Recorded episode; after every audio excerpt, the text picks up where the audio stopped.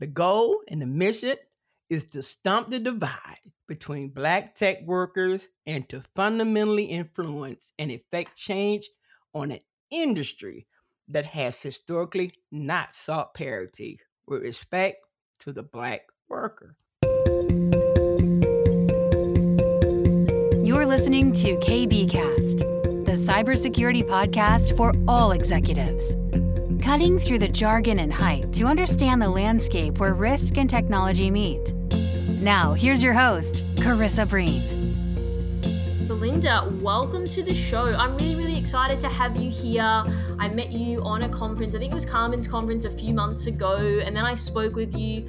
I loved your energy, I loved your vibe, I loved your just positivity, and I wanted to illuminate not only you as a, as a person, but also what you're doing day to day. I think it's really, really interesting in terms of Black's technology. And I want to talk about that in detail because I believe a lot of people need to hear about what you guys do day to day. But before we jump into that, we always like to start our podcast off with talking about you and your journey. So, can you please talk our listeners through where you started to where you well, are now? Thank you so very much. Um, it's a pleasure to be here, and I really appreciate this opportunity. Whenever I start any kind of presentation or uh, speaking engagement, I like to begin with my personal motto, which is I do not want you to be impressed by me. I want you to be blessed by me.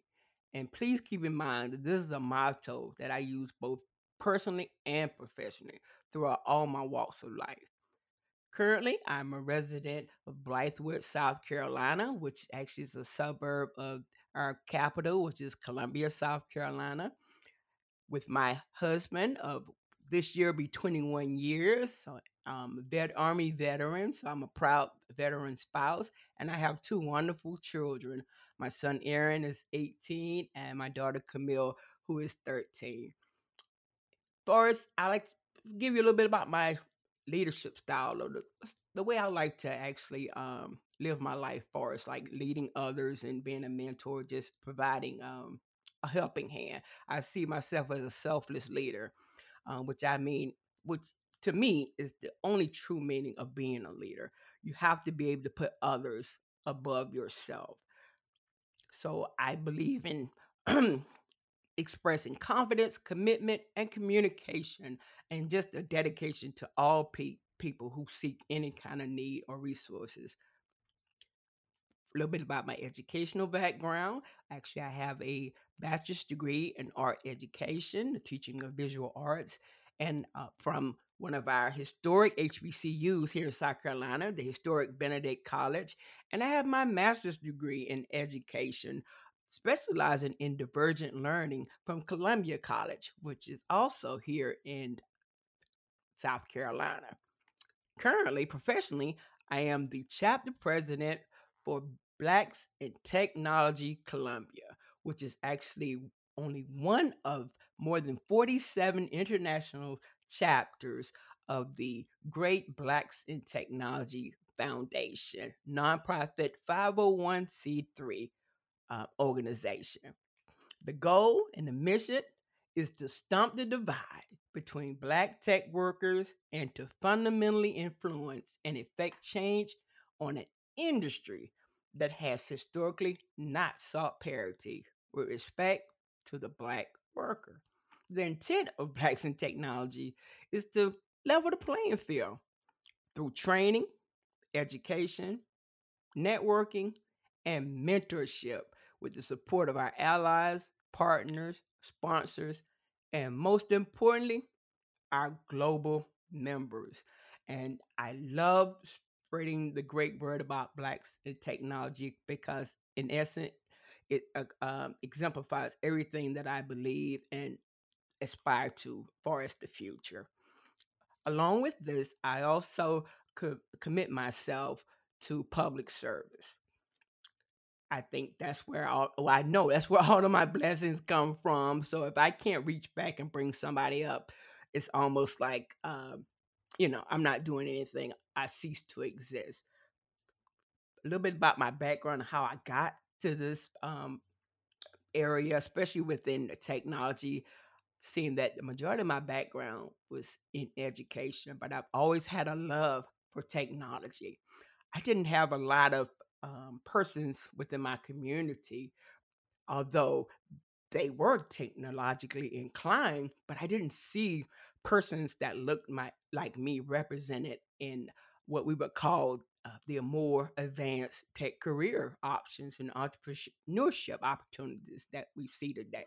So it took me from actually branching out um, and actually getting out into the world and uh, more of a professional and even a relationship built um, relationship built network, you know, to see that this really existed.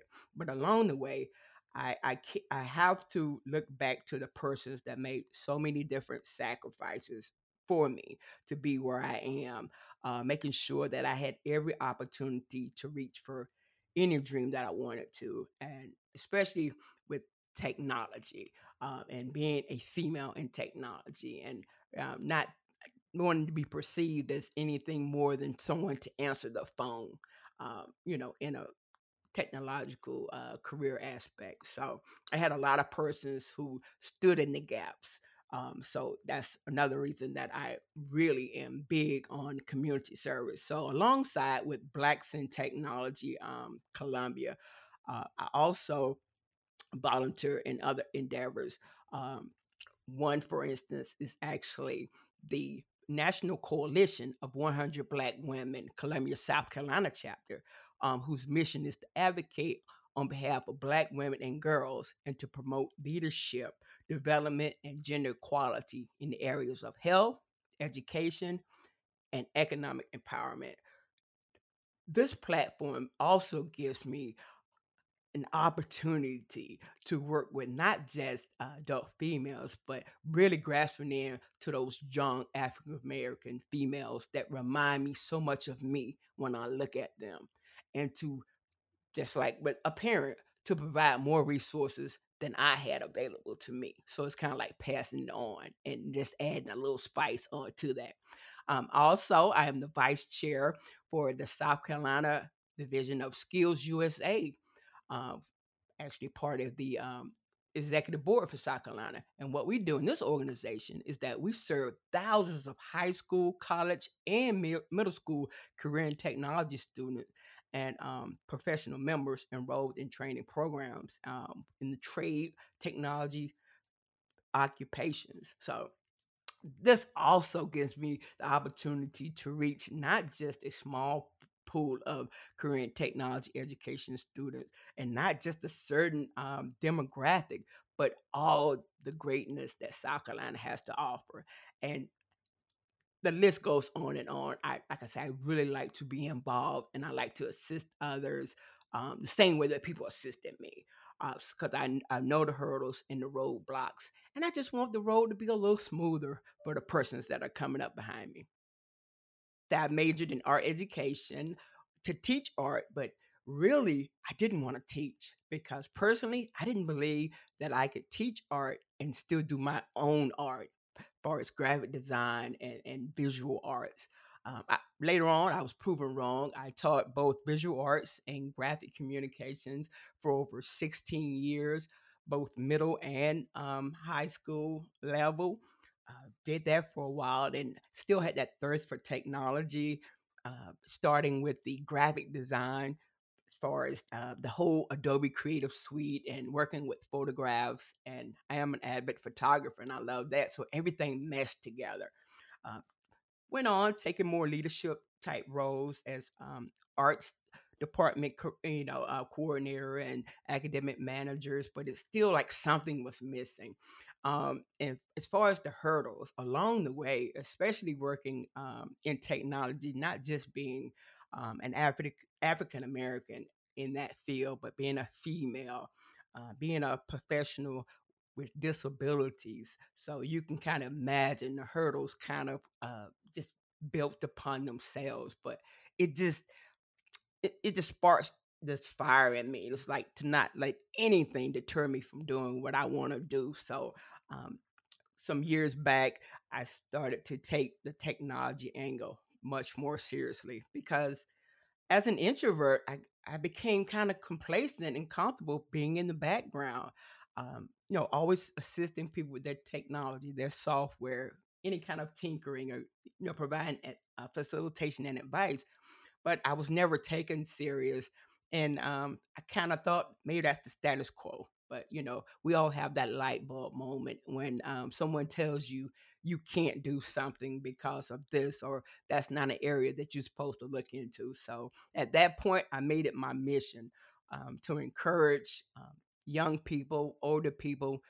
Uh, didn't matter um, that you know strive for your dreams. If technology is something that you're interested in, I'm going to make sure that I'm going to provide the resources and the networking to make that happen.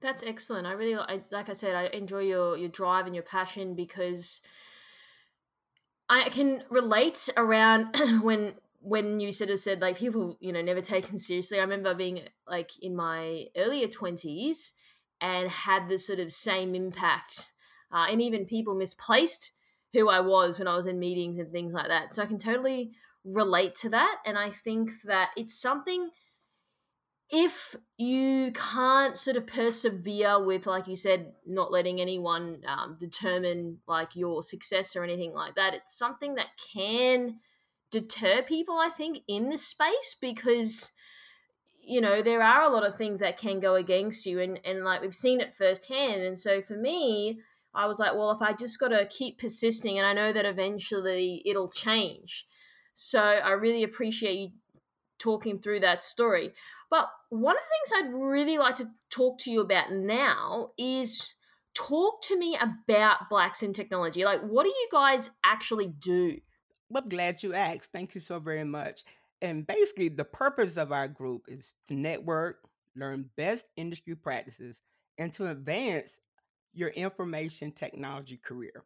Our goal and mission is to stomp the divide between Black tech workers and to fundamentally influence and affect change on an industry that, face it, that hasn't historically sought parity in respect to the black worker.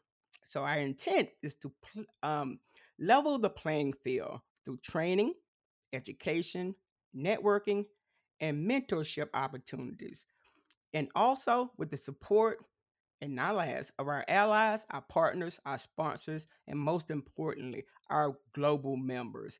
And currently, we are comprised of over 47 chapters, and we're within the US and we're also um, national now, which is a great um, accomplishment, and we're steadily growing. And to give you a little bit more information, the Blacks in Technology Foundation itself is comprised of tech um, CEOs, business owners, CIOs, IT professionals, data scientists, um, UI, UX designers, programmers. The list goes on and on. But we also have um, help desk analysts, hiring managers. So various different um, disciplines.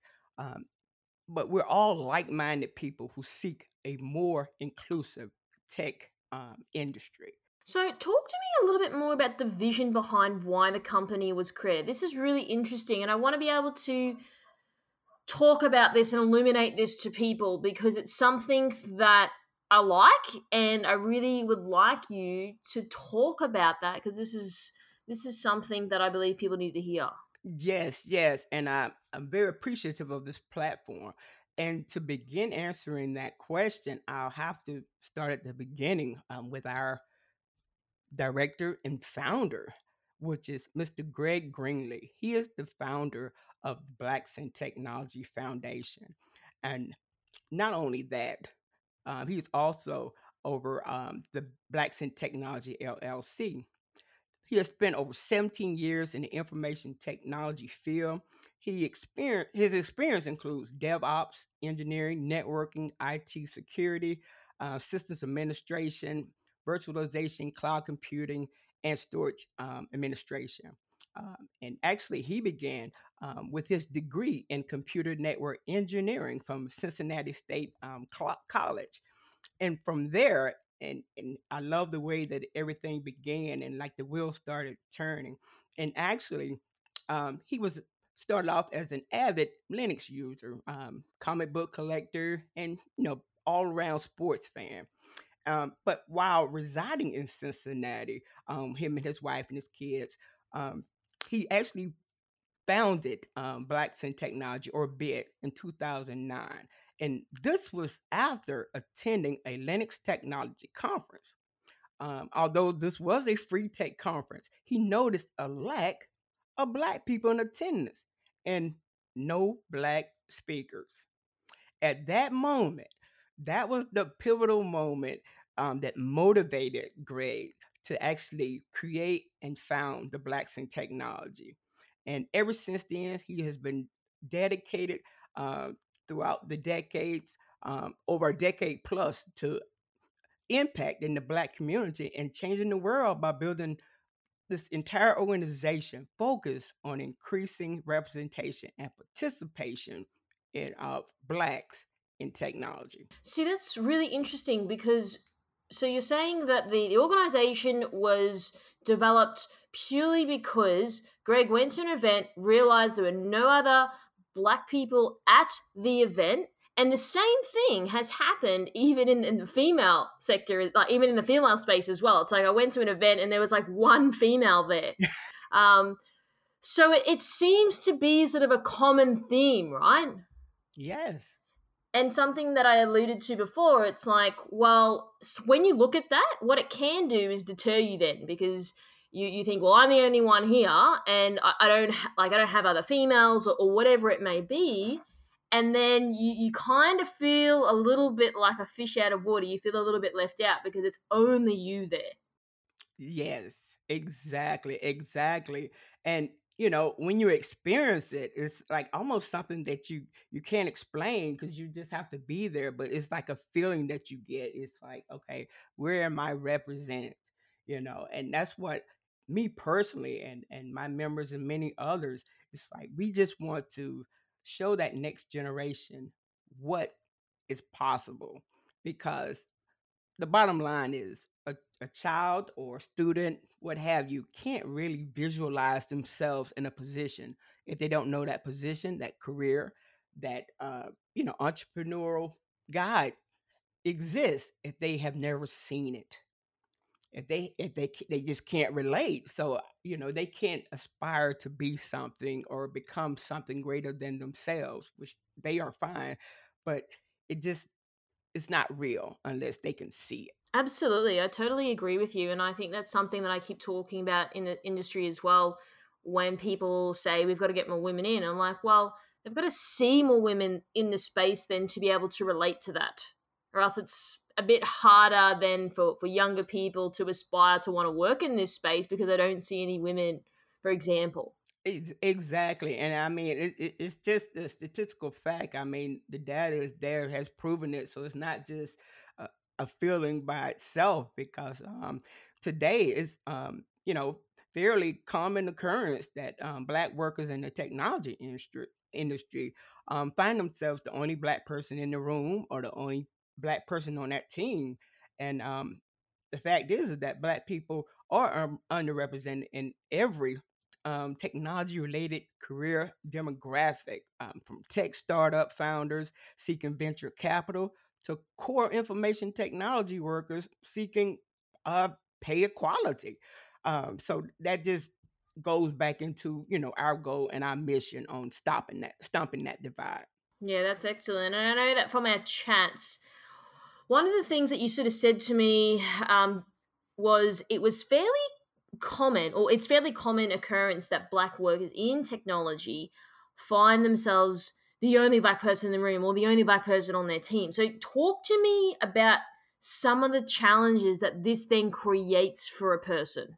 And I have to start with me personally. Um, when I got out of undergrad, uh, you know, college, once I graduated, um, actually, I went into the printing industry as a um, a Mac operator, and worked in pre-flight.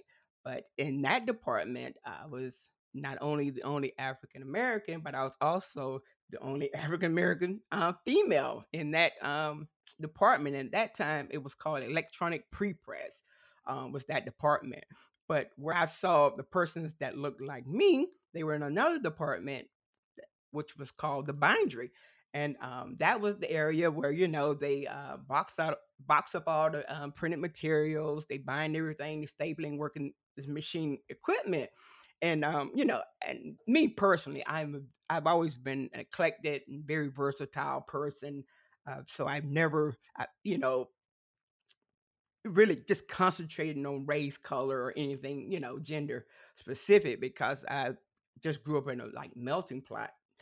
But anyway but you could feel it. And from there, even going into uh, state government, working for different state agencies, uh, I was not the only black female in tech as a graphic artist. I was also, you know, it was like one other African American, and that was like a male. So it was just like, but everyone else, you know, were or, or different than than um, him and I. So I, I felt it, and um, and a lot, and I still see it because now it's just like I'm more consciously aware um, it could be something as simple as um, joining a webinar or or taking a boot camp or a class. You know, when I accept a webinar to a conference or something, you know, the first thing they give you, other than the agenda, is the list of speakers, and they'll give you the photographs.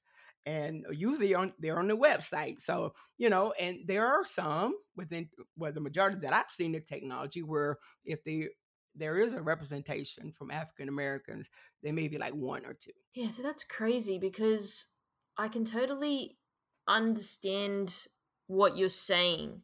So, in terms of like the direct challenges that this will probably have on someone, what are some other things that you could probably suggest? Because I mean, if you're if you're someone that you're working in an environment, would you say that perhaps people wouldn't perform as well because they may feel like you know well it's just me here um do you think those are some of the things that come into to mind for people? Um actually I, I don't think that's what it is but i i think there's work to be done on both sides. Uh me personally uh, i am a relationship builder and and a little uh euphemism i like to utilize i tell people you have to get off of your front porch. And keeping in mind, I am from South Carolina, so it's one of the southern states. So you may hear a little uh, country twang every now and then. And everybody, you know, they can visualize the porch because that's something that the older people used to do: would sit on the porch and talk, or you know, and, and just. Uh, but they, you know, in their groups, the neighbors, the family, what have you. But in today's time, and I give them that reference, you have to get off of your front porch. You have to network with people who don't look like you, don't think the way that you think, and have a totally different background than you. And it's okay um, because you're going to learn something new. And especially with my young mentees, I, I let them know if you stay on the porch with the same group that you've been sitting and corresponding with um, since you know you can remember, you're going to run out of things because you've heard all the stories, you listen to all the music, you've seen all of, you know, this or that. It's like you're not going to learn anything new. To learn something new, to grasp new concepts, to go to a place you've never been, you can't be afraid to step off of your own porch. And you don't have to, you know, it's one thing to love, um, you know, your whether it's your um, nationality, uh, your group of cohorts, people you know work in the same industry. But eventually, you are going to have to branch out to be a what I like to say is overall fully developed professional and human being. So there's room on both sides.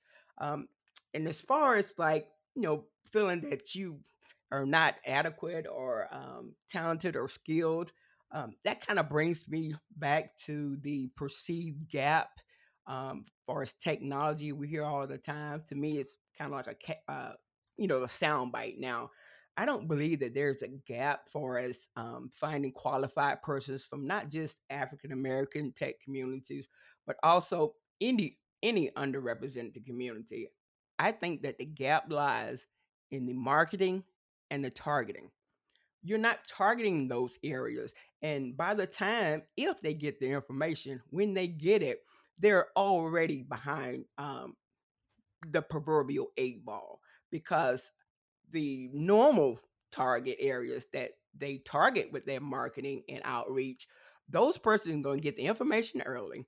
They're going to find out the requirements, whether it be for internship, a job, uh, you know, apprenticeship, a scholarship, what have you. So they have time to prepare. And most oftenly, they find out about that information, you know, very early on in life, whether it's, you know, high school, before high school, or college.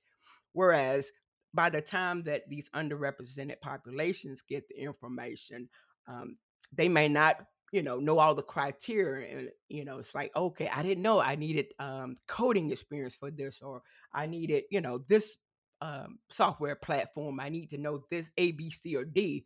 Basically they come up upon um, careers and different interests and the person is looking for a unicorn because you know and that deters a lot of underrepresented populations because it's like well i don't have 10 years experience in a b c or d but you know i have experience. So I say all that to say is that when you actually target the marketing of uh, these programs, these careers, these ventures to all populations evenly, everyone will have that same um, starting chance. Because if you don't have that information early, and I really believe that information is truly power, you you you can't compete. And I think that's what it's all about because that other person, they're to have the referrals they're to have that established network. So when they apply, oftentimes their resume will never touch or go through an ATS system. It's going to go right in the hands of the hiring manager or beyond.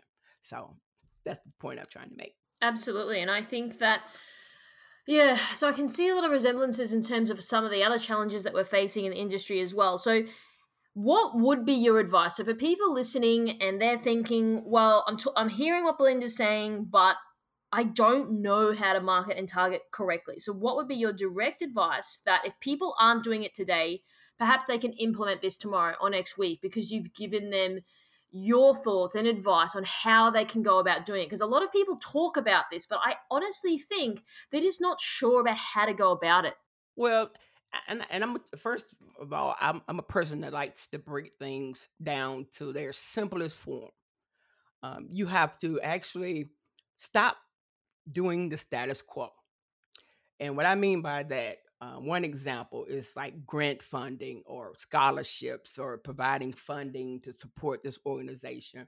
Um, for example, you may have a, a great uh, angel investor and they want to give back and they want to do more for instance, to uh, promote African Americans in technology. Well, oftentimes, they'll go to the largest African American organizations um, that they can think of, and then you know donate millions and thousands of dollars. Okay, and you know say, hey, I helped. You know, I created these programs for this population. Okay, but this is my view, if I was wanting to do something different, and say for instance, I was that angel investor, and this is for the person who wants to do something but really just can't wrap their minds right around how to do it and do it differently. First, I would go to the people themselves. I would go to the communities. Because way too often, and there may be some maybe some people want to bite my fingers off after I finish, but I can only tell it um, the way I see it Way too often, money is given, services provided to the same large organization, whether they're African American organization, Hispanic, Asian, it doesn't even, it really matter at the end of the day.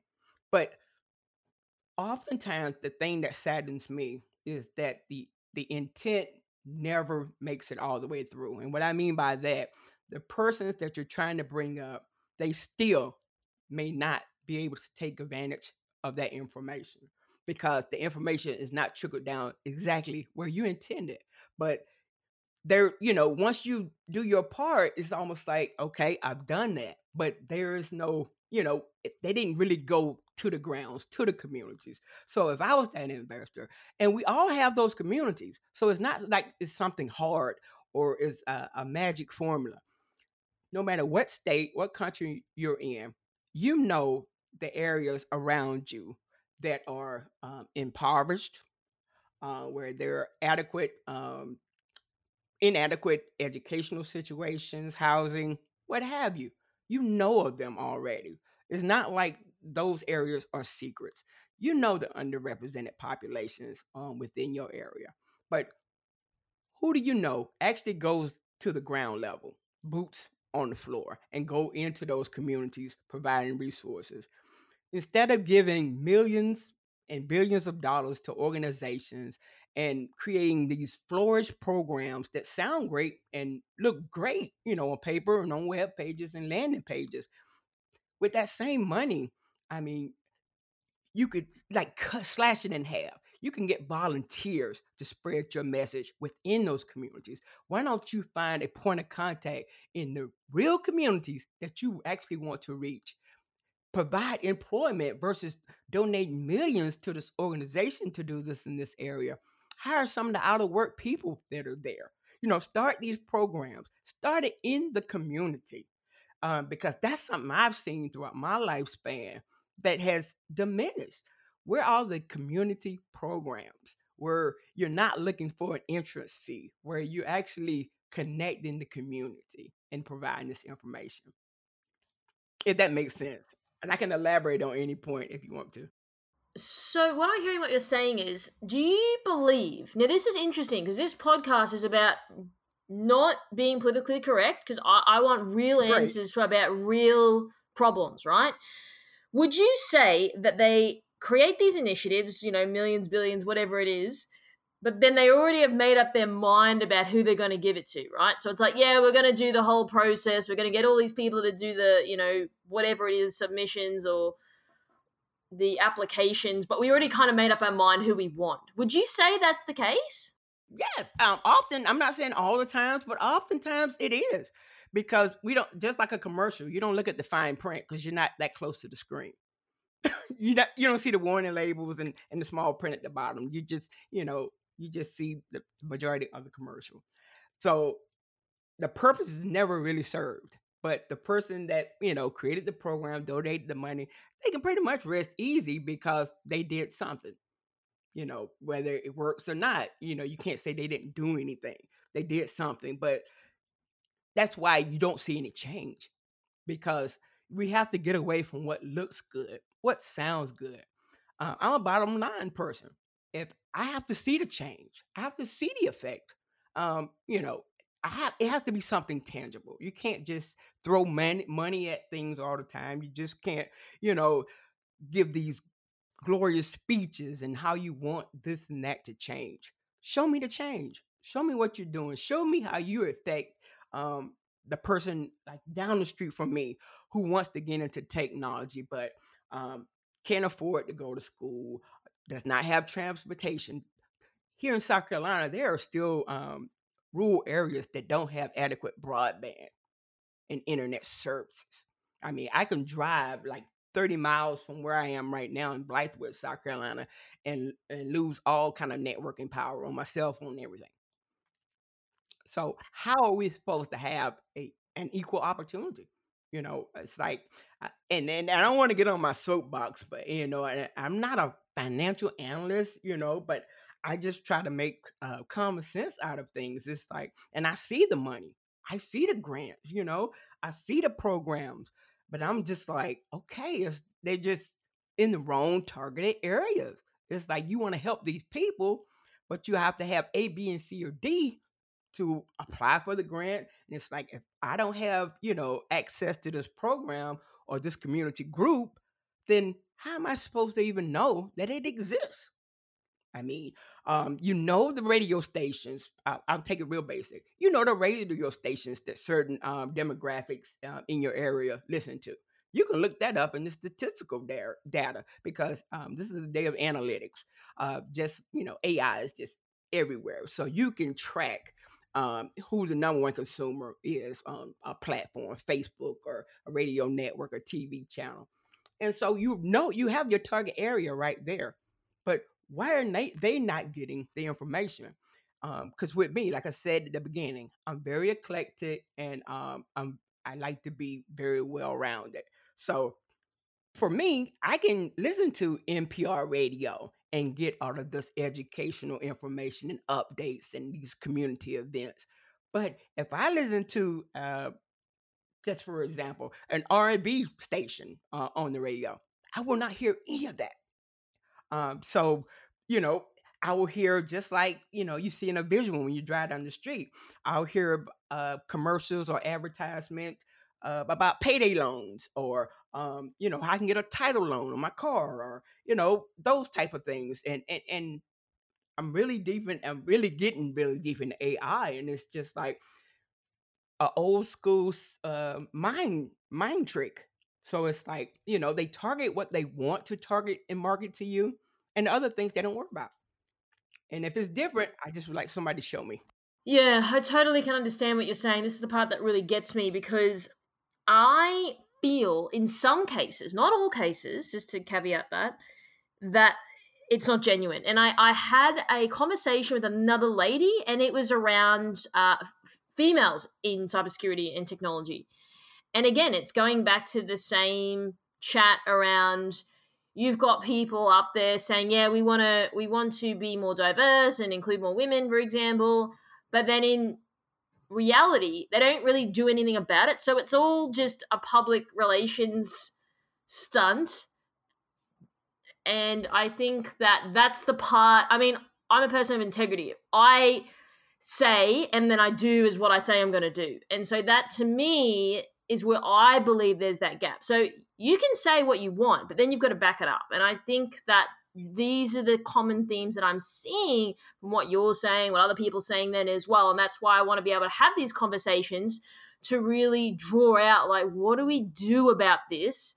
Because we're not really getting the outcome that we say we want to get. We talk about protecting our, you know, our countries and our nation and our people and our data but then we're not really open to, as you alluded to earlier, like talking to people that you wouldn't normally talk to to understand new things and learn new things. So I think that that's where we've got to have these conversations to make people aware and how we can make change. Yes, and and for me, you know, um, I may not say what's politically correct all the time, but I'm I, I'm like prove me wrong, um, because I'm not afraid uh, to voice my opinions, and tell it the way that I see it. And I can oftentimes speak from personal experience. And um, another thing that I really don't hear people saying um, is, and I'm making reference to like with the African American um, community, is just like everyone that looks like me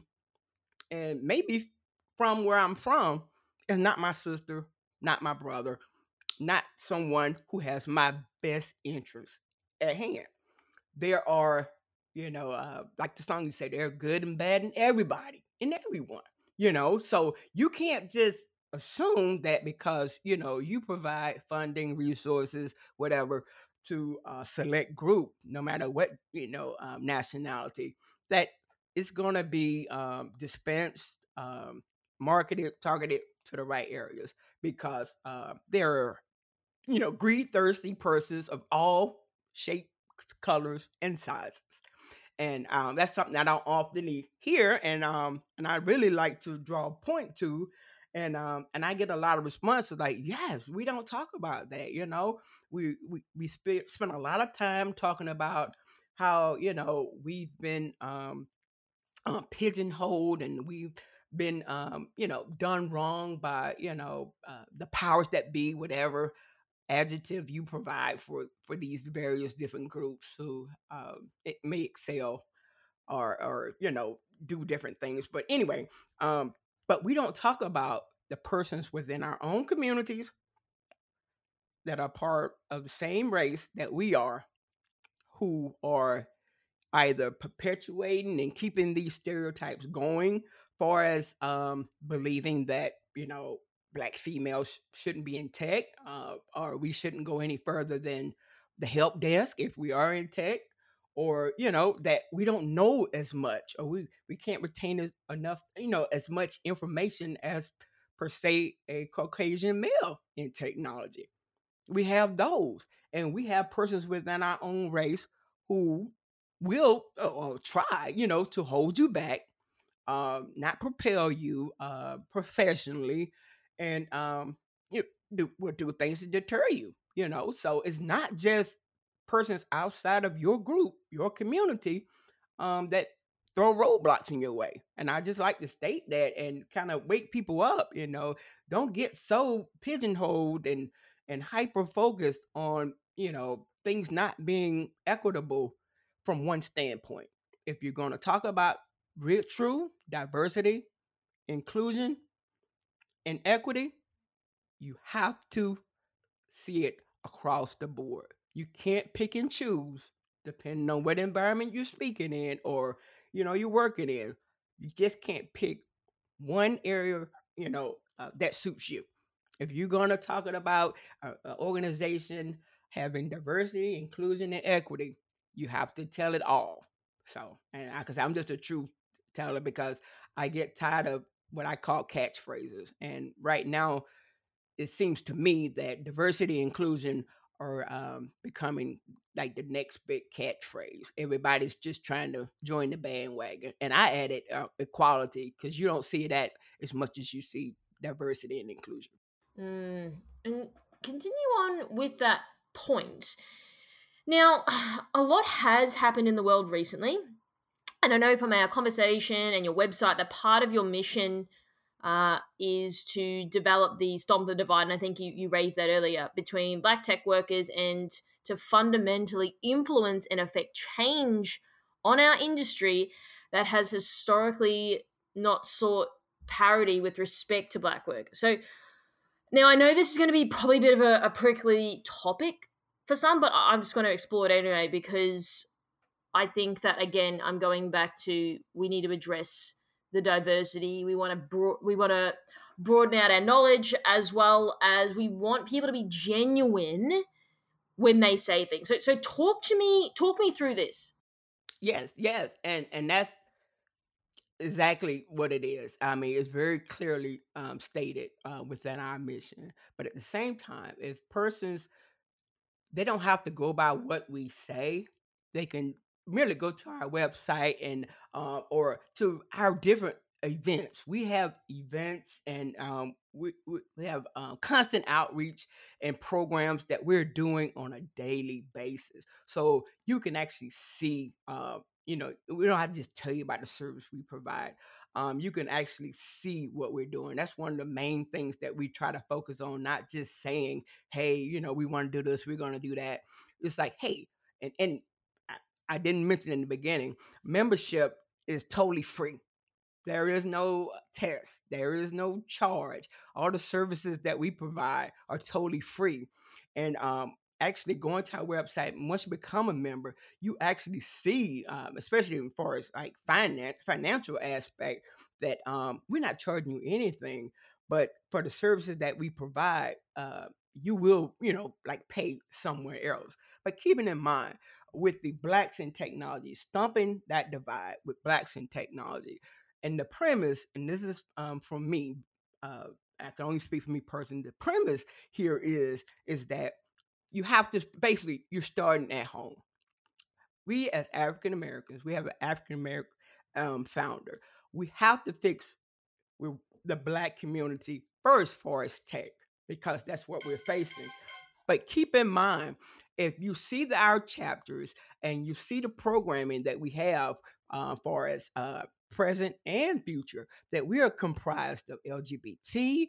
Um, we have uh, Latinx community, very strong um, membership, involvement, chapter leaders, um, as well. And uh, going back to like the um, we have different outreach uh, sectors, and we're really stomping that divide uh, between all underrepresented uh, populations. And that's the thing that I love personally. Um, when I joined over a year ago, is that it was that true melting pot. So I get those different perspectives. I get those different um, background experiences, and we have our you know experiences, and we're building together with our advice. You have that free mentorship. Um, you know everything that you need is provided, and and the thing for me is like getting that information and thinking to myself, wow, I never knew that existed. So that's why that's like one of my main functions. So a lot of people may tend to think, okay, it's blacks in technology. Why not just, you know, uh, you know, something else and just technology for everyone who wants to get into the technology? Basically, we are. We don't turn away anyway, anyone. Totally nonprofit. Everything that we do is because we have that passion. We want to fix what is broken, or some people may just perceive it as broken, but we know that it's broken. But we're not just saying, okay, this is broken or this is the problem. We're saying, this is what we're providing you. Uh, almost like giving no excuse, you know, if that's your career path or that's what you want to look into or that's what you want to do or become or fix or solve, create. Here, we're giving you the tools. So it's like it's up to you, but we're not just leaving you out there. Um, another case in point, we have an awesome program which I, I'm actually a part of.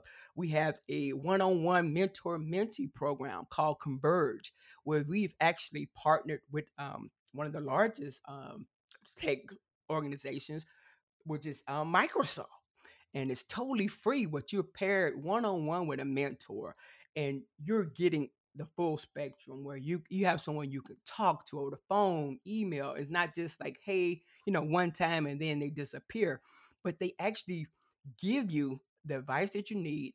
They give you the skills, they run over interview practices with you, and you have that option at the end. You may even become hired. And I know we hear that a lot, but I've seen it with actually one of our members who was a mentee and um who had actually um, faced unemployment due to COVID um, for like over 10 months. And, um, you know, before joining Blacks in Technology, just got in and started putting her hands in. I mean, she hit the ground running and she was just volunteering and helping, and everything just, I mean, it, everything just fell into play. But we didn't know that was going to happen. But it just goes to show that hard work pays off. And now she's working for Microsoft. So I say all of that to say is that you start with your community, and it doesn't have to be far as starting with your community, far as persons of your race, the persons in your neighborhood, the school districts that are zoned in your area. Um, like I said, we all pass by those areas each and every day. We know the the part, you know, the districts that need more assistance or you know resources. Go in there I mean, that's what we do, and, and I know that's what I do personally, uh, because I mean that just it brings me joy, and that's how I receive my blessings by helping other people.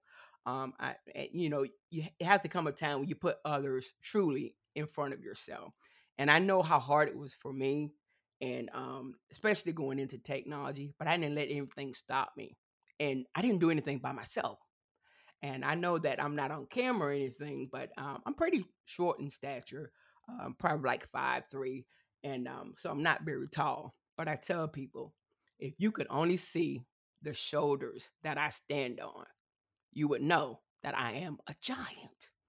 I've come from, you know, I stand on the shoulders of people who didn't have adequate ed- education, um, you know, worked wherever they could to make do, you know, working hard to keep the family going, you know, and make so many different sacrifices so that I had that option to be whatever I wanted to be, to go wherever I wanted to go, you know, not depending on my salary or, you know, who I knew, but just that drive and determination that showed me that you can make something out of nothing.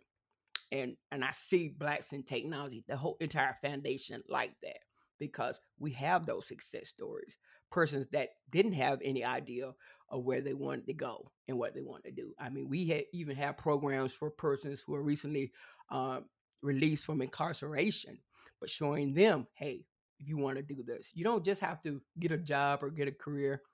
You can become an entrepreneur. We have great entrepreneur programs. We have a large, uh, we have large um, social media outreach um, where we we reach those target areas. No matter if it's not all just you know virtual or it's not all just you have to have bandwidth we're actually you know feet on the grounds in these communities and we have these job um, fairs we have these career fairs uh, we have these scholarship opportunities for the persons you know, who may not want to go to college or school um, depending on your tech area and i'm sure you you know this it's like you can just get that certification they're looking for that experience this is what you need to do, which fits great with a person that can't invest the money in um, higher education or just not it's not a part of their DNA at that time. So we provide um, various different opportunities for them to get uh, most oftenly like free vouchers. We have partnerships with Amazon,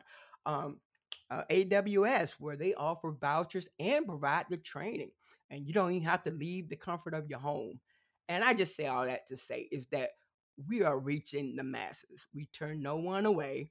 Um, and we just have all this information and with all this talent here that we have and just providing what we have and sharing it so we can bring up the next generation and uh, you know even you know i'm kind of i call myself mid-age but in the professional world especially in tech i'm not a youngster uh, there's a such thing as ageism but we have older professionals seasoned professionals that make great mentors and they're not finished with their journeys so wow that's awesome i really appreciate you sharing your thoughts and your insight and your and you're just genuine about it when you say it. I just I really, really appreciate it, especially as an Australian person. You know, we are we say things how it is a lot of the time, so really appreciate that.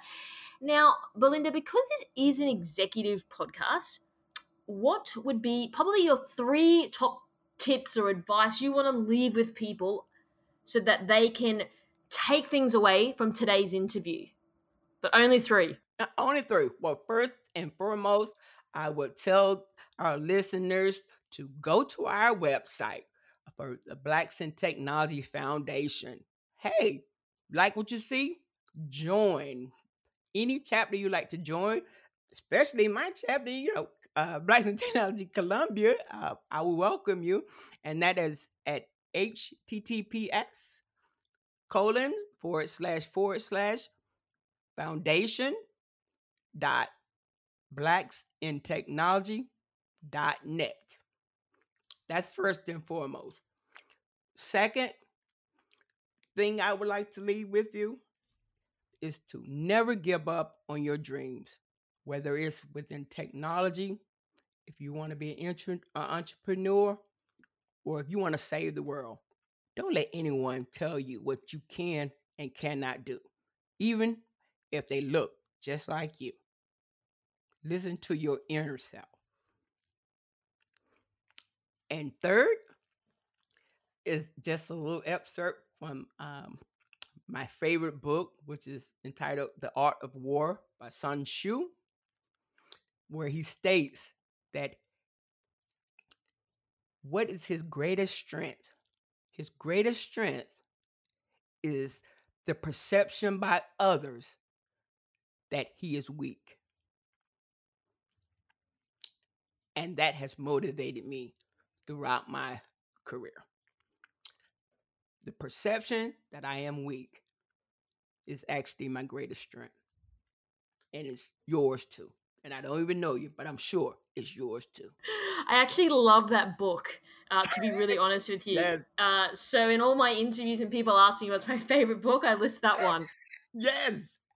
I, I, I give I, I, give it away as gifts. You know, I'll, I'll, purchase copies and give them away as gifts. oh, I love that. That's awesome. No, really, really appreciate that, uh, and I really appreciate your time. So, Belinda, if people have a question for you that I didn't ask you today, how can they go about getting in contact with you? Well, great. Um, well, I'll provide my link, but I am on LinkedIn. Um, you can find me on LinkedIn. Um, also, I have a LinkedIn Blacks in Technology Columbia page as well. And also, we're on Facebook. So you can look at Blacks in Technology Columbia and to find me. And if you need any other resources, I'll make sure that that's publicly available.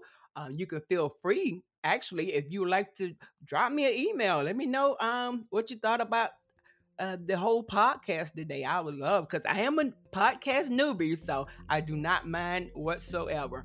And um, my email address is actually b m c e a c at blacksintechnology dot on Microsoft.com. Awesome. Well, really appreciate it, and um, thanks for thanks for giving your time, and uh, thanks for sharing your insight. Thank you so very much. I really enjoyed myself.